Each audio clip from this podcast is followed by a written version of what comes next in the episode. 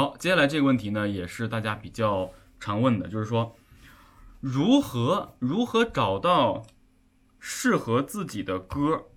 如何找到适合自己的歌？这个问题其实是挺难的。有很多人唱了一年、唱了两年都没有办法找到适合自己的歌，原因是什么啊？原因是对自己还不了解。你比如说啊，一个人通过一年掌握了演唱的基础。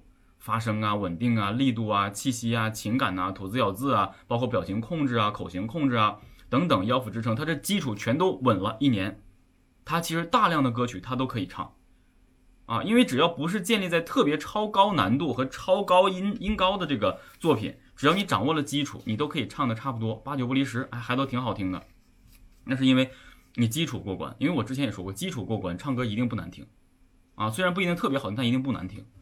那那所以，我们当我们要去找什么样的歌曲适合自己的话，那首先我们要知道，适合自己的歌曲要有几点适合呢？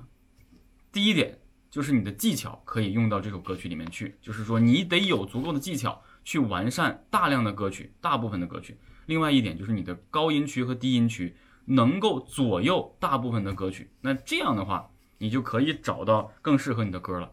那也就是说，按照歌曲的。最基础的层面来分，就是说我一听歌啊，这个歌最高音，OK，我能达到这个高音，最低音我也下得来。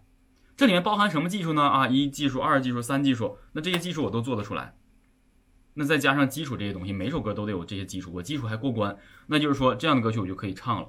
但是这些叫做技术匹配，那真正的适合是什么呢？音质是否适合？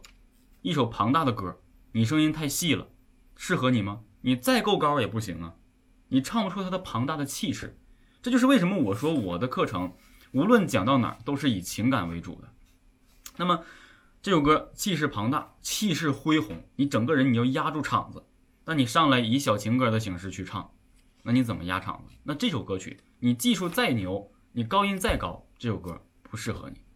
我们要找到我们自己性格的侧重点和我们在歌曲里面更能。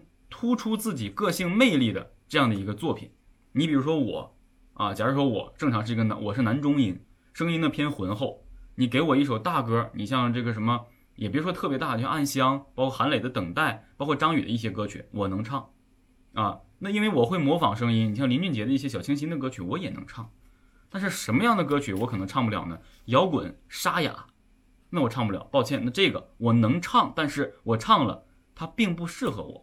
但大家也能对付听，所以呢，这就不是我的强项。那你比如说唱一些清清亮亮的、声音高亢的这种，再低一些的中音区歌曲都可以。那我的情绪呢，比如说沉稳呐、苦情啊，哎，包括这个呃比较清纯的这种小清新呐，包括情歌呀、温和呀，这些是我能做到的。但是爆炸的这种，那我做不到，所以我这样的歌曲就不适合我，我自己也知道啊。所以呢，我们要多方面去来呃。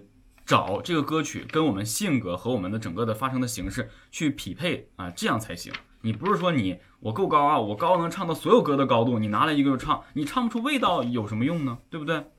所以呢，找到适合自己的歌曲要多点出发，最主要的还是匹配自己的个人性格和情绪哦，这是主要。